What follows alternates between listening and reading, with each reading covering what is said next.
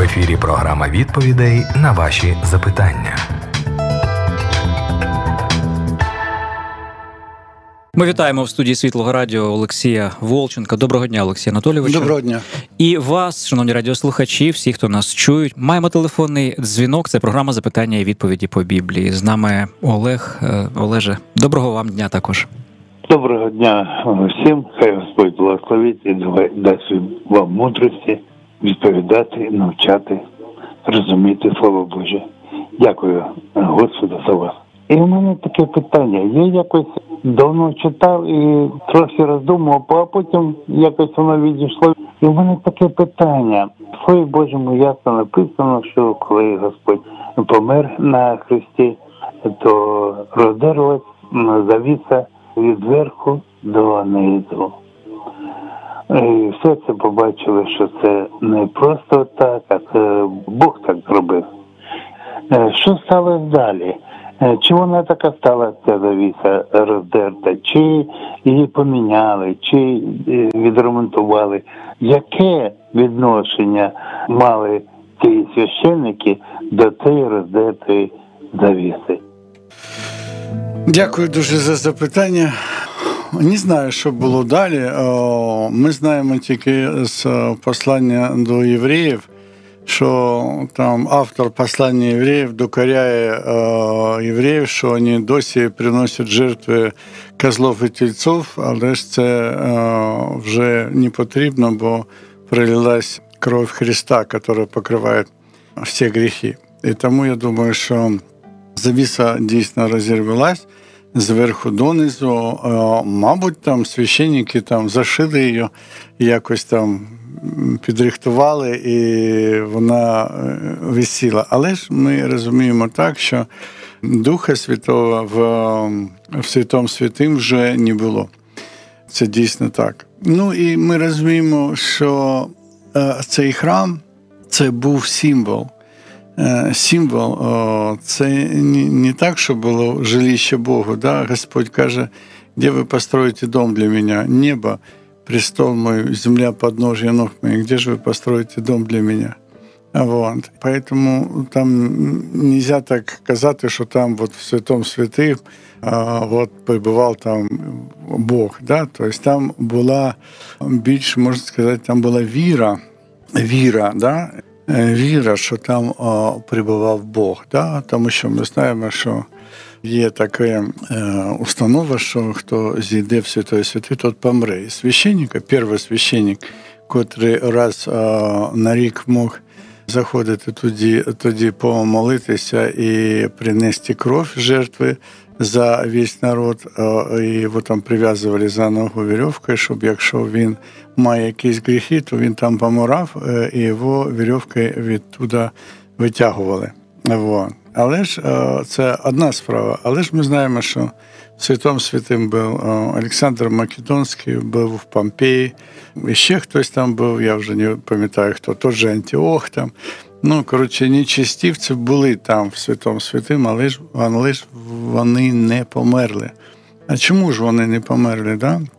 То ми розуміємо так, що Бог в Святому Святих обітав через віру, да? Тобто, якщо дійсно первосвященник вмирав, тобто мав якісь гріхи, то він вмирав. Чому він вмирав? Тому що він вірував, що там є Бог.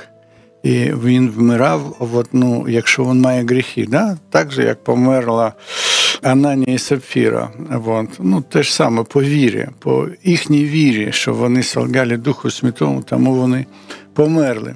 А так, от, ну, щоб ми розуміли, що отак от сам Бог був в цьому святому святим, ні. Це по вірі нашій, тобто по вірі євреїв, по вірі священників, по вірі первосвященників, там був Бог. І щоб ми розуміли, що коли Давид схотів побудувати храм Богу, то Бог сказав, ти що, я що, тебе просив, чи що, коли-небудь храм мені зробити? Ні, і ти не построїш мені храм, а син твій построїть, і твій син буде царствувати вічно, і храм цей буде стояти вічно. І це не касалось Соломона, і це не касалось якогось там храму, котрий Соломон побудував на горі Сінай. Це касалось того, що це буде Ісус, син Давидов, і Він побудує храм. І цей храм – це ми всі віруючі, всі. Віруючи, це храм Господа, да? Неужели не знаете, что вы храм Духа Святого, и Дух Святый живет в вас? И вот цей храм побудував Господь Духом Святим, якщо ми увірували в Ісуса Христа. І от тоді ми являємося храмом Духа Святого. Тому Дух Святий, щоб ми зрозуміли, що Бог в Святому Святив прибував по вірі нашій, по вірі. Розуміємо, по вірі. Не так, що він дійсно от там був, там Бог, от там якось. Ні. Бог, він сказав, що небо престол, і він все во всьому, і він везде. І... Но по вірі нашій він там прибував. І якщо священники вірили, то вони могли і померти. Хоча в нас немає в Писанні яких там фактів, да, що первосвященники якісь там померли. Але ж у нас є написано, що в Торі, що це таке є. Але ж ми знаємо, що я кажу, там Помпей, Македонський, там, Антіох, куча народу прибували в Святому Святим, але ж залишились живими. В одному з Євангелій, а їх вперше там 100 років після смерті Ісуса Христа, було написано багато. Сказано, що істина дана, вона приходить в символах і образах, вона не приходить інакше. От, і такими символами ставало все, що люди знали до цього, от храм, наприклад. Навіть в Старому Заповіті по-різному на це дивились, як і на царство. Хтось писав, не було царя в Ізраїлі, і тому вони робили ось такі страшні речі. Гіва, Віняємінова і так далі. Кожен робив, як він вважав за потрібне. А з іншого боку, Самуїл дуже критикував ідею завести царя, як в інших народів. Так само і храми вже були у всіх інших народів, а у євреїв все ще був намет.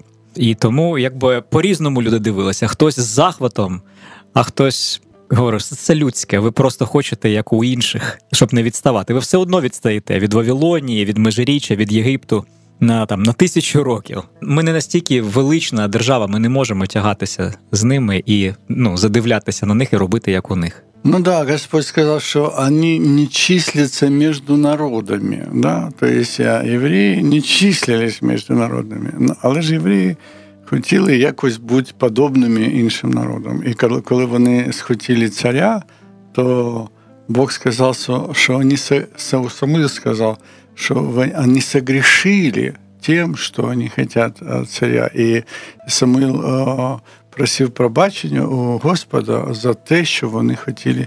З храмом прямим текстом такого не сказано, але є такі от речі, що Соломон торгував з фінікійцями, і що храм будували фінікійці. Фінікійський архітектор Хірам Абів, якого масони взяли якби міфологемою, от що він якби уособлення, посередник якийсь, який представляє великого архітектора. Архітектор, який збудував єврейський храм Хірам. Він був фінікієць, тобто це людина іншої культури, іншої релігії. Тобто у них були інші уявлення, хоч в чомусь та відмінні, хоч вони там були і споріднені народи, і багато було спільного в міфології. Дослідники це досліджують і показують паралельні всякі речі. Менше з тим. У нас вот є така ситуація, коли царь жил, это 2 Царств 7:1, когда царь жил в доме своем, Господь успокоил его от всех окрестных врагов его. И тогда сказал царь пророку Нафану, вот я живу в доме кедровом, хороший у меня дом, а ковчег Божий находится под шатром. И сказал Нафан царю, все, что у тебя на сердце, иди делай, ибо Господь с тобою. Но в ту же ночь было слово Господа к Нафану, «Пойди и скажи рабу моему Давиду, так говорит Господь, ты ли построишь мне дом для моего обитания? Когда я не жил в доме с того времени, как вывел сынов Израилевых из Египта и до сего дня, но переходил в шатре и в скинии, где я не ходил со всеми сынами Израиля, говорил я хоть слово кому-либо из колен, которому я назначил пасти народ мой, почему вы не построите мне дом из кедрового дома? Разве говорил я это? И теперь скажи рабу моему Давиду, так говорит Господь, я взял тебя от стада овец, чтобы ты был вождем народа моего, и был с тобой везде, куда ни ходил ты, и истребил всех врагов твоих перед лицом твоим, и сделал тебя великим, как имя великих на земле. И я устрою место для народа моего, для Израиля, и укореню его, и будет он спокойно жить на месте с всем, и не будет тревожиться больше. И с того времени, как я поставил судей над народом, я успокою тебя от всех врагов твоих. И возвещаю тебе, что он устроит тебе дом. Когда же исполнятся дни твои, ты почиешь с отцами твоими, а я восставлю после тебя семя. Семя твое, да, помните, в Иакова Галатам, до пришествия семени мы были под руководством закона. Так вот, я восставлю после тебя семя твое, которое произойдет из чресл твоих, и упрочу царство его, и он построит дом имени моему, и я утвержду престол царства его навеки. И я утвержду царство навеки. То есть мы знаем, что царство Соломона не было навеки, а вот царство Иисуса Христа, оно остается навеки. И вот это то, что Иисус называется сыном Давида, это то, что вот предречено вот здесь, что он построит храм. И мы все являемся храмом Духа Святого. У нас телефонний дзвінок.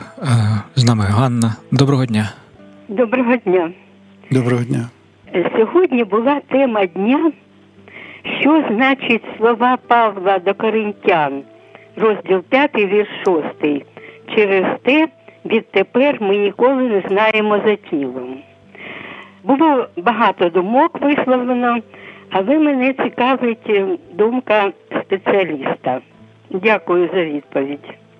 А ще раз місце писання. 2 до Коринтян, 5 розділ, 16 текст і 17. Значить, ми відтепер нікого не знаємо за тілом. Якщо ж і знали Христа за тілом, то тепер вже не знаємо.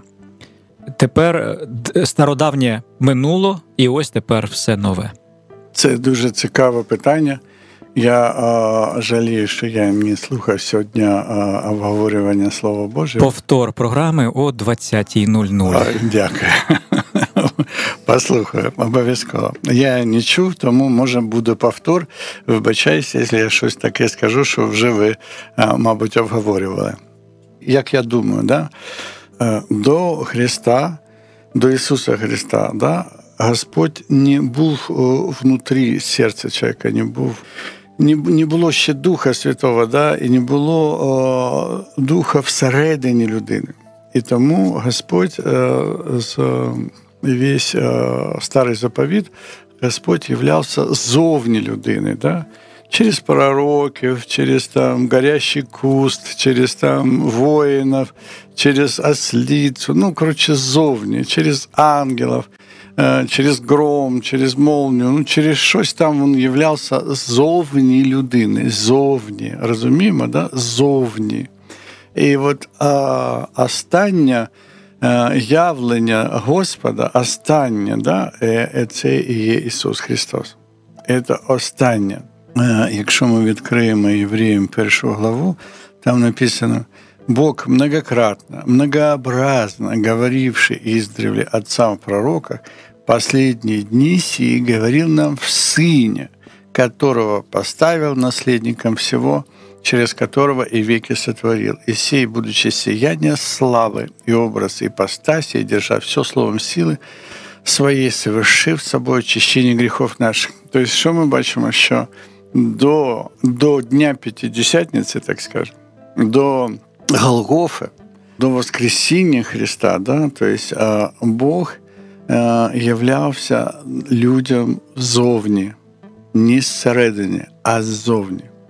І в день П'ятидесятниці, чи на третій день по Іоанна 20 главі, він прийшов і дав Духа Святого.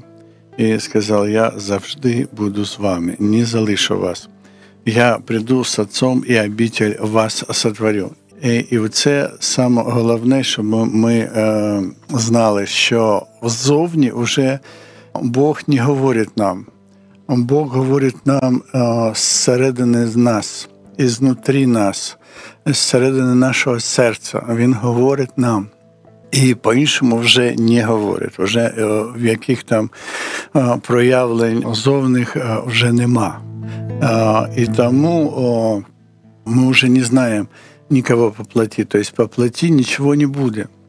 И вот, ну, как Фома неверующий, да, он сказал, пока не увижу, не поверю, да, то, что дайте мне пощупать, потрогать, то есть ззовні, да, то есть не зсередини, а щось ззовні.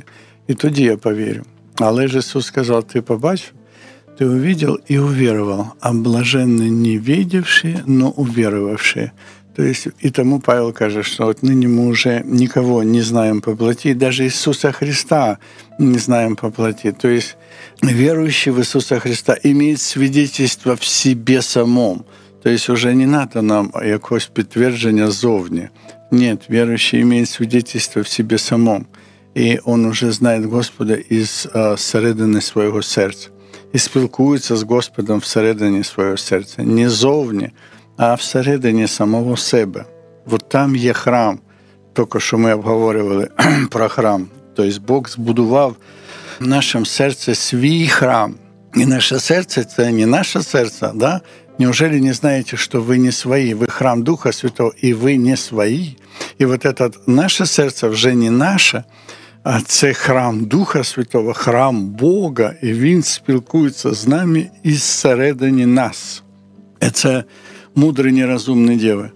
Мудрі діви мали вот это спілкування з середини свого серця. Нерозумні діви кажуть, дайте нам вашого масла, дайте нам вашого откровення, дайте нам вашої віри, да? Дайте нам вашого спілкування ззовні вашого серця. Ні, так не буває.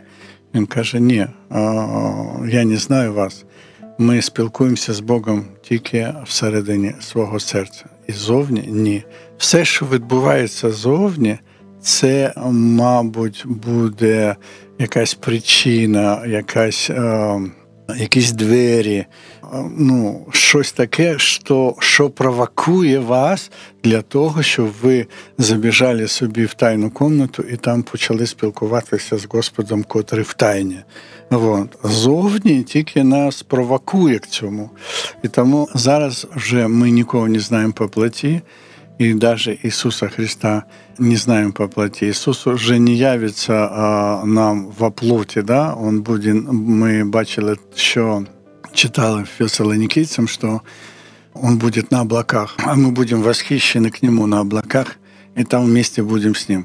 Это принциповые питання, я думаю, що щоб ми не шукали Бога десь там, а щоб ми шукали Бога всередині. І навіть Господь казав, пам'ятаєте, 24 глава Матфея, если скажут вон там он, или в поле, или в пустыне, не верьте, не выходите, не верьте. Нет, то есть этого не будет. Вот. А как молния с востока до запада, вот эта молния повинна бути в вашому серці. Ви точно будете знати, що це Господь, але ж тільки зсередини свого серця. Ми не можемо проникнути в чужу свідомість. Із самих текстів Біблії, мені здається, важко зробити висновок, що є якась суттєва різниця. Я ось про що говорю, що з одного боку і в Даниїлі був якийсь там дух, високий дух, і в пророках промовляв дух Христа, який вказував на щось там, ну, принаймні за версією автора книжки «Послання Петра». І в Новому Заповіті так само ми читаємо, що Петро зайшов на стріху молитися і бачив видіння якесь. Апостол Павло, здається, в книзі «Дії» йому приписуються такі слова, що «я молився в храмі і з'явився мені Господь». Тобто це те саме, що ми читаємо про всіх пророків. Я стояв в храмі і побачив Господа, і він мені сказав. Ми ж розуміємо, що це все образи. Ну, ми розуміємо, що значить «з'явився Господь». Ні, не знаю, що це могло значити. З'явився Господь зсередини серця. І коли ми пророку звідки він з'явився? Какому пророку? Ну, например, пророку Амосу. Ну, то же самое, это же не значит, что так, знаешь, Амос так сидел, и вдруг является Бог такой, да? Значит, теж всередині серця з'являвся пророк. Дійсно так. Так в чому тоді різниця? Да, це дуже вот это цікаве питання, то що як це можливо. Але ж ми розуміємо так, що в Старому Заповіті це була воля Божа, і він ізбирав людину. Тобто це було, але менше. А потім після Ісуса стало просто більше, масово. Ні, після Ісуса для всіх. Во. Я розумію, але ж не всі мають спілкування з Богом. Для всіх. Але я маю на увазі, що просто почалося масовіше це, так? Ні. Для всіх, да? Ібо Дух Святий ізлився на кожну плоть, написано. І кров Христа пролилась за гріхи всіх чоловіків.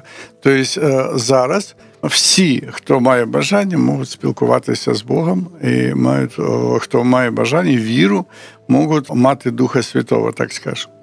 От. Хто не вірить, тот не може спілкуватися. Але це означає, що принципово не було в людині якогось такого перворідного гріха, який не дозволяв Богові відкриватися зсередини серця. В пророках він відкривався.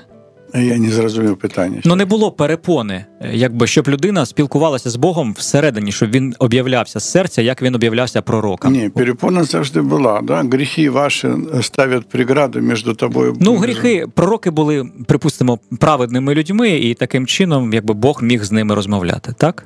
Ну, мабуть, так. Ну, ми ж розуміємо, що ослиця теж розмовляла. Ні, ну ми не беремо цей приклад. А я думаю, що це дуже важливо. І куст горящий теж розмовляв. Тобто для Бога нічого немає неможливого. Тобто він хоче, гора заговорить, осел заговорить, все що угодно, любой пророк заговорить. Але ж це була ісключительно воля Божа. Він так зробив, і ми не можемо там якось там міркувати, чому це так сталося. Ми не знаємо, да? Воля Божа совершенна, його мислі вище мислі наших. Но це все було для того, щоб було явлення Господа, да? То есть Теофанія, щоб вона явилась. Вот вона явилась. І коли вона явилась для того, щоб кожен мог спілкуватися з Богом. Мені здається, коли ми кажемо «заговорить камінь», чи «кущ», чи «віслюк», ми іноді забуваємо, що для того, щоб щось заговорило, там потрібна людина з людською свідомістю, людське вухо і людська свідомість. Якщо немає, то нічого не може говорити, бо ні з ким. Я там маю бути, або уявляти, що я там і чую, що зі мною говорять. Може так, але ж, бачиш, Віслюк теж говорив, що там не було людської свідомості. Була. Там же ж був цей пророк. І є автор, який про це пише. Там аж дві людські свідомості. Є персонаж, це пророк, який їде на віслюки, і є автор, який пише тобі, який читаєш. Тобто людська свідомість там є, в надлишку. Дзвінок, з нами Іван. Здравствуйте. День добрий. Слава Украине, слава Господу нашему Христу. Я хочу сказать, раз говорил, что куш разговаривал. Нет, это Бог разговаривал с Моисеем через куш. Это одно. А когда апостол Павел шел гнать людей, наших братьев и сестер, вы знаете, Христос его ослепил, чтобы показать, чтобы он был служителем христианским нашим. І все. Дякую. Ну, ми ж не заперечуємо, що Бог розмовляв, ми розуміємо. Ми до того, що, як це описано, що він побачив кущ, що він горить. Він чекав, що він, згорить і погасне, як це буває, а воно не відбувається. І тоді він підійшов поближче, подивитися, щоб воно таке було. От. І, власне, от як це описується історія. А те, що Бог розмовляв, ніхто ж не заперечує. Ви, можеш так зрозуміти, да? Спробуйте зрозуміти, картинку цю нарисувати, да? Тобто Мойсей побачив куст, да? Підійшов к цьому кусту. Питання, голос був звідки? З горящого куста чи зсередини серця Мойсея? От і все. Ви просто поміркуйте. Чи з гори був голос? Звідки цей був голос? З серця Мойсея?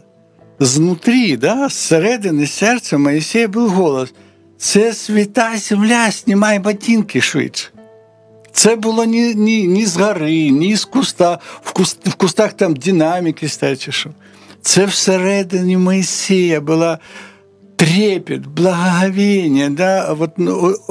То, що Павел в виступленні увидел Бога в храмі. Да? Звідки там, що Бог появився? Ні. Це всередині серця було. Це ізнутрі происходить. І в новому заповіті, да? У цей час, котрий ми живемо, Бог каже нас ізсередини. Ізсередини. Не потрібно чути десь там щось там.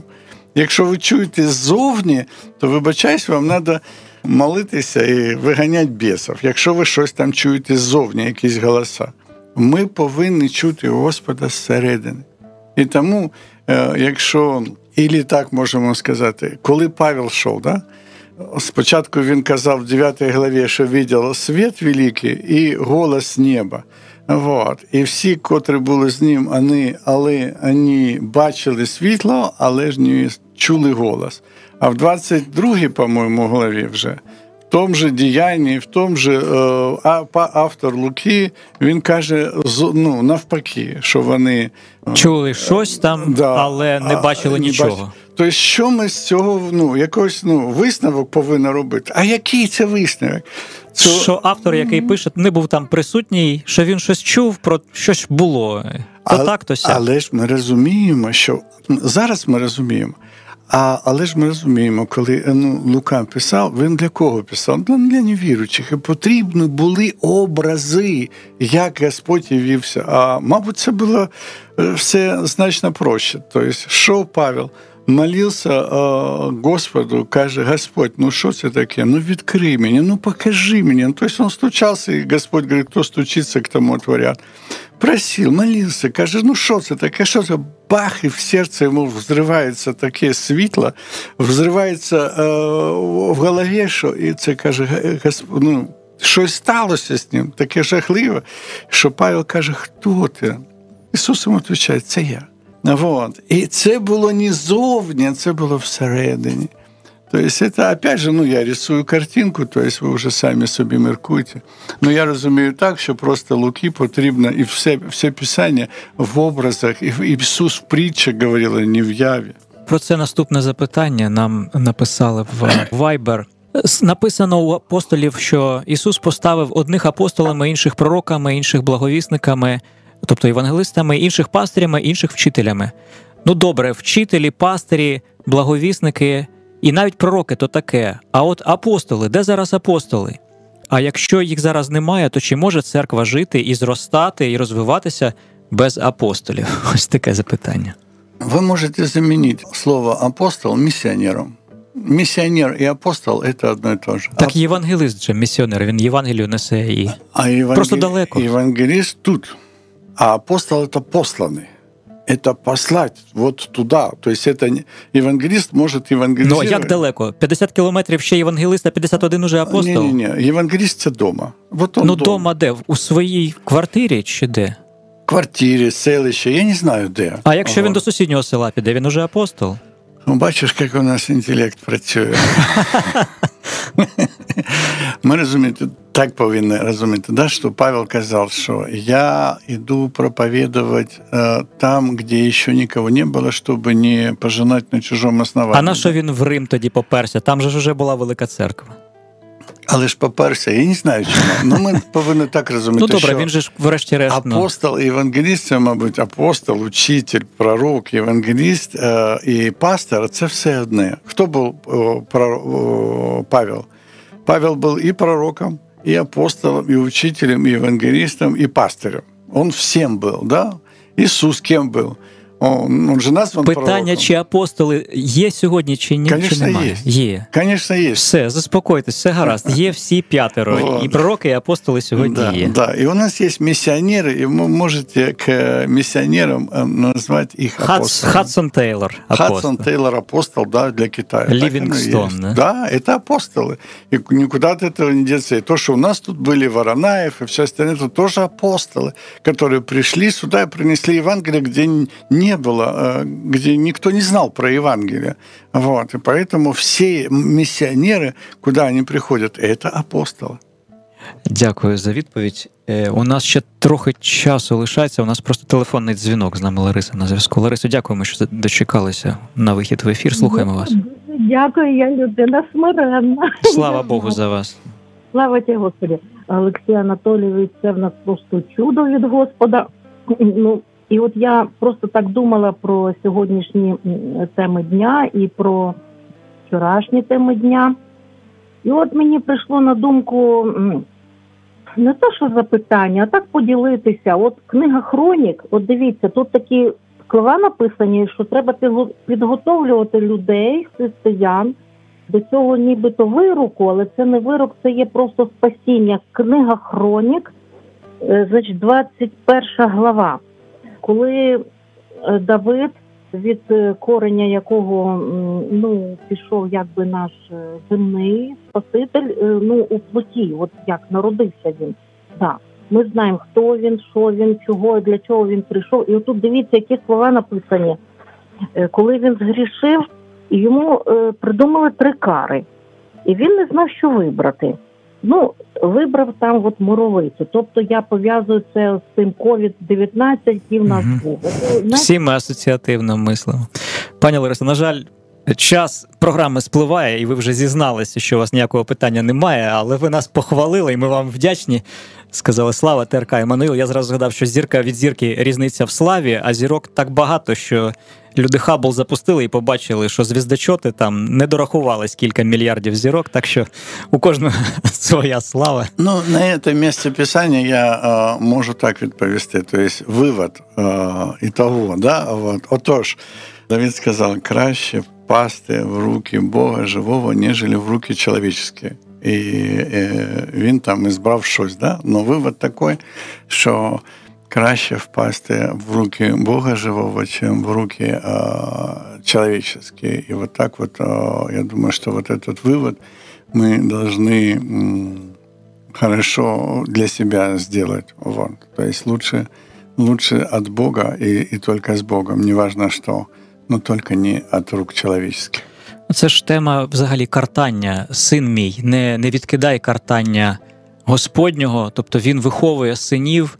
Може, зараз нам це здається незрозумілим, неприємним і болісним, але якщо ми віримо, що він любить нас, і що врешті-решт тим, що люблять Бога, все допоможе, все посприяє на добре, може ця ниточка надії, вона допоможе нам пройти все. І, можливо, озирнувшись через багато-багато років, уже в останній день життя, ти зможеш сказати, я благословляю тебе, Всевишній, за весь шлях, яким ти провів мене. А можливо і ні, можливо тільки там, на тому боці. Коли все відкриється, я пізнаю, так як познаний я, нам відкриються якісь таємні, як от килим. Якби ми бачимо зараз, як є такий образ, тільки ззаду, чорнову роботу. Ми не бачимо, що на тому боці, за візерунок. Але ж, бачиш, ми повинні відчувати, ми повинні тягнутися, шукати, да? Якщо взищите мене всім серцем своїм, я дам вам знайти себе. А кто не будет искать Господа, тот должен умереть. Мало он или большой мужчина, или женщина. Вот это тягнутися, якось там, я не знаю, це повинно наше життя бути. І він так і казав, що якщо попросять о сину отца хліба, дасть ли йому отець камінь? Якщо попросять рибу, дасть ли йому змію? І якщо ви, будучи злі, умієте благі давати даяння дітям вашим, то тем более Отец Небесный даст Духа Святого, просящего у Него. Вот это нам надо просить. И поэтому Он говорит, стучите, и отворят вам, ищите, и найдете. Это наш принцип, это наша жизнь. Да? Или Иисус говорит в Матфея 6 главе, ищите прежде Царствие Божье, а все остальное приложится вам. Все. Поэтому это наша відповідальність – шукати Господа зранку до ночі. Дякуємо, Олексію Анатолійовичу, дякуємо, друзі, за участь. До нових зустрічей в ефірі. До зустрічі. Ви слухали програму «Запитання-відповіді по Біблії». Чекаємо на ваші листи за адресою радіо@світле.орг.